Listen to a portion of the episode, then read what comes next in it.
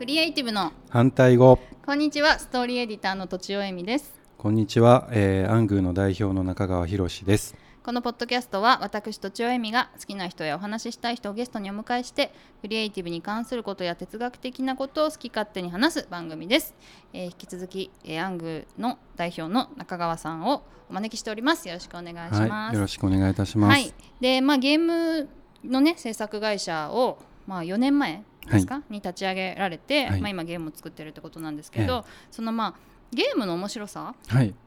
を、はいなんか教えていただきたいなと思っていて、ええ、なんかまあ私の周りのお母さんとか、まあ、私も前はそうだったんですけど、はいまあ、ゲームにやっぱ抵抗があるんですよね、はい、抵抗があってそのなんか本当にリアルで面白いのよりもどうしても劣るんじゃないかとか、まあ、そういうのも気になってるし、うん、で本当にやり込んだ時になんか例えばどんなことが気づきとか発見とか学びとか感動とかあるのかなっていうのも知りたくて、うんまあ、中川さんがそのゲームの面白さっていうのはどんな風に思ってるんですかね。はいはい、うんうんえー、とこれすごい難しいテーマだと思うんですけど、あ、そうですか、はいえー、とそもそもやっぱり僕、うん、あのファミコン世代で、はいまあ、日本人だと本当に魂にすり込まれてるドラゴンクエストとかあ、はい、すり込まれてるでも本当に結構遺伝子に組み込まれてるみたいなところあると思うんですけど、うんうん、ドラゴンクエストとかでもなんて言うんでしょうねこう人と人と冒険していって新しく仲間ができて嬉しいとか、はいうん、例えばストーリー的なところでなんか感動できるシーンとかも多くて、はいはい、僕はその小学校さんねんとかよねんせいの時にそういう経験をして、うん、あの実人生では経験してないような感動とかもそのゲームから経験 学, 学んだというたらおかしいですけど、はいはい、もう経験しましたし、例えばスーパーマリオもに有名ですけども、はい、スーパーマリオって当時はその画面がスクロールしないゲームいち画面の中でだけ動くゲームが中心だった時に、うんはいはい、スクロールしていってこう新しい世界がどんどんどんどん、うんうん、その発見していくみたいな現れるみたいな、はいはい、ゲームだったんですけど、はい、もう本当になんかこう今まで見たことない景色をどんどんどんどん冒険していくみたいな未知のものを探索するみたいなそのプリミティブな喜びみたいなものとか経験してますし、はいはいはいまあ、今言った例はもう本当にちょっと他にもいっぱいあるんですけど、うん、いろんななんて言うんでしょうね経験をゲームから得られたと、うん、それがやっぱり自分なんかこう理屈ではなくてすごい喜びとして結構こう自分の中に刻み込まれてたりするので、あのそういう意味でゲームって本当に自分にとって、まあ、僕たちの世代だけではないと思うんですけど、うん、あの大きな喜びを、うんうんうん、あの得られたもんだなっていうふうに思ってますし、うんうんうん、そもそも先ほどのお話でそのリアルな遊びと比べてどうなのかとか、うんそうですね、学びが得られるのかっていう話で言うと、うんうん、あのこれはちょっと話が変わるかもしれないんですけど、なんか私必ずしもゲームがなんか、ま、学びが得られないといけないっていうふうにはあんま思ってなくてですね、うんうん、あのなんて言うんでしょう楽しいものに対するこうそもそもの偏見とか、はいはい、あの概念っていうんですか、はいはい、なんかそこに疑問がありますね。なるほどね、まあうん、例えば、はい、なんか楽器を演奏して楽しいっていうものって、うんうんじゃあ学びをどう捉えるかでいうと、うんうん、例えばその音楽家に育てたいお母さんからするとピアノの練習することは、うん、その子の人生に役に立つからプラス、うんうん、でも別にそのピアニストを目指しているわけではなくてピアノを弾いていったとしたらそれは時間の無駄だから勉強しなさいとか、うん、なんかそのそもそもなんか何かを楽しむっていうことを、うんうん、なんか生産的か、うん、非生産的かっていうなんでしょうフレームワークで捉えてる人がやっぱりこう多くいらっしゃるのかなっていうふうにめちゃめちゃわかるわかる気がします、うん、なんか私は子供の頃を経てきて思うのは、はい、楽しいことをやると怒られるっていう、はいはいはい、ことですね。そうですね。授業中にふざけたら怒られる、うん、友達と私語をしたら怒られる、うん、なんか電車の中でキャッキャキャッキャしてたら怒られる、はいはい、つまり楽しいことをやると怒られるっていうのが刷り込まれていてだから、だからその別に誰も怒ってこないのに楽しいことに対するやっぱいっかいめも話しましたけど罪悪感がやっぱ常にあって楽しいことをそもそも疑ってかかるみたいなのがあるような気がします、うんはいはい、でももうちょっとその自分の心の中をこうねあのき聞いてみると楽しいだけでよくないみたいなことですよね。でその純粋にやっぱ楽しいを楽しめてる人ってやっぱこう生み出すものはなんか一味違うっていうか、はいはい、いいものを生み出すなっていうのは確かに感じますね、うん、大人になると特に、うんうん、でもそういうのってやっぱこう偏見みたいなものがあるとすごい邪魔するなっていう感じは確かにします。そうですね、うんうんうん、なんか今過渡期な気がしてて、うんうん、あの私あのファンでホリエモンさんの本とか結構読んだりあの人そういう感じしますねするんですけど、はいはいはい、例えばあの方はなんか す,、はい、すごい好きを突き詰めていかないと、うん、こ, んこの先価値を生み出していくのは難しいっておっしゃってると思うんですけど、はい、僕もそこに関してはすごい同感だなと思ってまして、はい、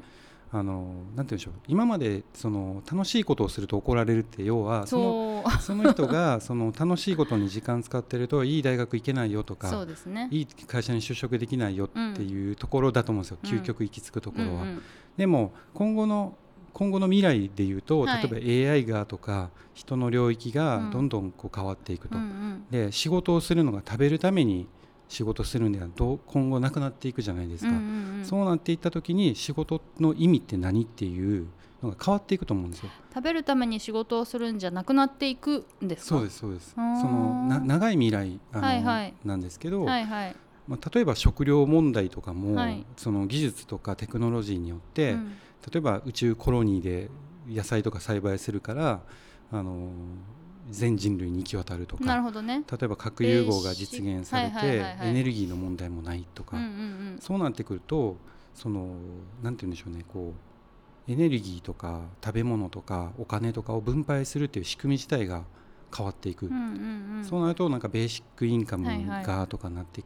きますけども、はいはい、それが実現できる社会が今後来るとしたら、はい、まあ、働く意味が変わってくるよねってことですね。変わってくると思いますね、はいはいはい、僕は自分の息子今ごさいなんですけど、うんうん、息子が 僕, 僕ぐらいの年代になる頃には、ま、もうかなりそうなってる可能性って結構高いかなと思っているんですよね、はい、なのでその僕たちは多分刷り込みで楽しいことやるとなぜダメなのかっていうのはあの親とか考えてない人も多いと思うんですけど、うん、その子が食べていけなくなるから困るっていう親心だと思うんですよね、はいはい、そうですね。ただそれがこの先食べていくための仕事ではなくなっていくと、うんうん、じゃあ仕事で、えー、仕事の概念が変わっていくと、うん、好きを突き詰めていくってことが仕事になっていくと思うんですよね、うんうん、はいはい、そうなった時に今好きを突き詰めれてない子は、うん、結構こう エーアイ でもできるようなことしかできなかったりとか、うん、えー、ってなるので逆にエリートは好きを突き詰めてる人っていうふうに、はい、やっぱどうしてもならざるを得ないっていうふうに思うんですよね。なるほど ね, ねその好きっていうのと楽しいっていうのはどういう関係にあると思ってますか。好きと楽しいですか、うんうん、えーと、やっぱりその僕が思うには、はい、自分が楽しいと思うことを、うん、えーまあ、当然皆さん好きだと思うんですよね、うん、でそれを、あのー、なんて言うんでしょう、仕事にするみたいなところは結構悩まれる方多いと思うんですけど、やっぱり好きを仕事にすると辛いよっていう人も結構多いと思うんですよね。いますいます、はい、僕もゲーム好きだとしても、うん、ゲーム仕事するの辛いよっていろんな人に言われましたし、実際自分がやってみてもそう思うところもあったんですけど、辛い時もある、ありますよね、そりゃ、はい、あります。でただ結果としてはやっぱり好きを仕事にしてよかったなって今思えてますし、それ答えになってないですかね。あ、でも分かります。好き、好きっていうのがあって、好きの中に楽しいもあるし、まあ、苦しいもあるけど、はいはい、まあ総じ、まあ、総じて好きってことなんですかね。そうですね、苦しいも含めて好きですかね、うん、はいはいはい、もうなんかもうゲーム見たくないとか触りたくないみたいなのもやっぱありましたけどね、はい、あ、ゲームをもうそういう時期もあったってことですか。ありますあります、えー、そうなんだ、ええ、その今の話で言うとなんか好きを追求してる人、突き詰めてる人とか好きを自分の好きを分かってる人がやっぱ強いなって私もやっぱ思ってて、うん、それやっぱゲームってどうしてもこうどうしてもっていうか必然的にこう楽しいとか、まあ、中毒性があるとか、はい、やめられなくなるとか、うん、そういうふうに作られてると思うんですけど、そういうのをなんか楽しいままにしあのプレイして、その中でどういうところに自分がグッとくるとか、こういうところにはなんかこうグッと来ないとか、結構そう、そういう自分の好きをなんか緻密にしていくっていう、またそれが何の役に立つって話になっちゃうかもしれないですけど、そういう経験になるなって私は思いましたね、今の話を聞いていて。楽しいことをとにかくこの時間楽しいことになんか過ごすっていうのが、好きがこう精細に分かってくるのかなって、ゲームに没頭している子は、うん、みたいにちょっと今思いましたね、うんうんうん、私もすごいゲームにハマるタイプ で, で結局で も,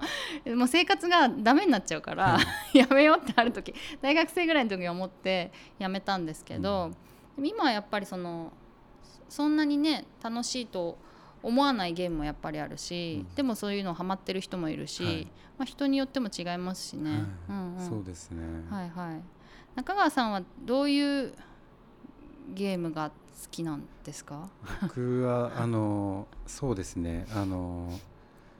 一番好きなのは、うん、あのなんて言うんでしょうね、こう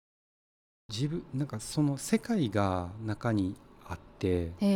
なんかそのまるでその世界が生きてるかのような、はい、なんかこう動き動きというか、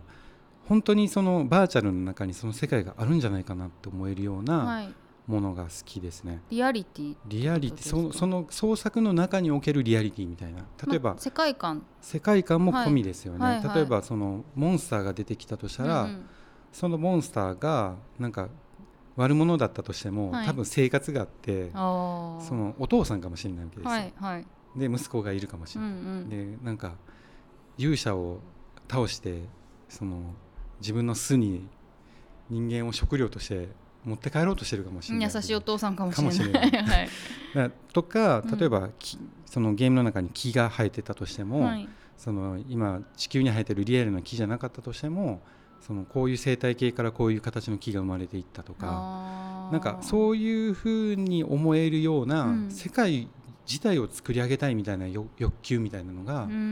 結構あったりしますね。それゲーム作りにおいてそういう欲求って満たせやすいフィールドなので、世界を創作するみたいなとかもそうですし、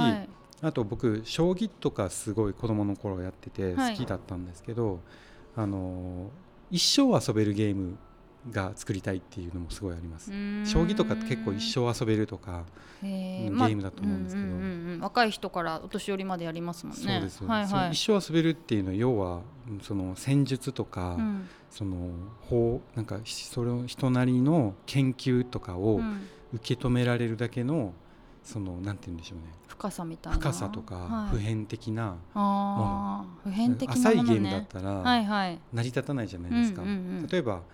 じゃんけんでじゃあプロリーグがあるかって言ったらないですよね、うんうん、あれは浅いゲームというか、うん、なるほど、じゃんけんがダメって言ってるわけではなくて、うんうん、分かります、ええ、だからそのそうい う, こう一生遊べてしまうようなものが作りたいみたいな欲求がありますね、えー、自分でプレイしててもそういう世界観を感じたりとか、そういう普遍的な何かがあるみたいなものが好きなんですか？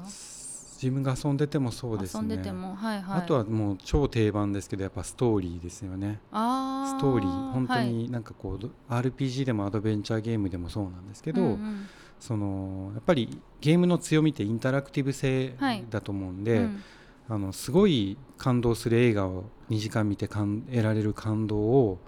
結構はるかに上回るような感動を得ることができる媒体だと思うんですよね。自分でプレイするから。そうです、自分でプレイして自分がその主人公になりきったりとか、はい、投影したりして、うんうんえー、何かの物語を追体験することによって、うん、その映画っていう、まあ、自分がなりきるといってもやっぱ限界があるので、うんうん、ある人のストーリーを勝手に言っちゃいますしね、見てるっていうよりも自分が経験してるみたいな風にやっぱり思えるので、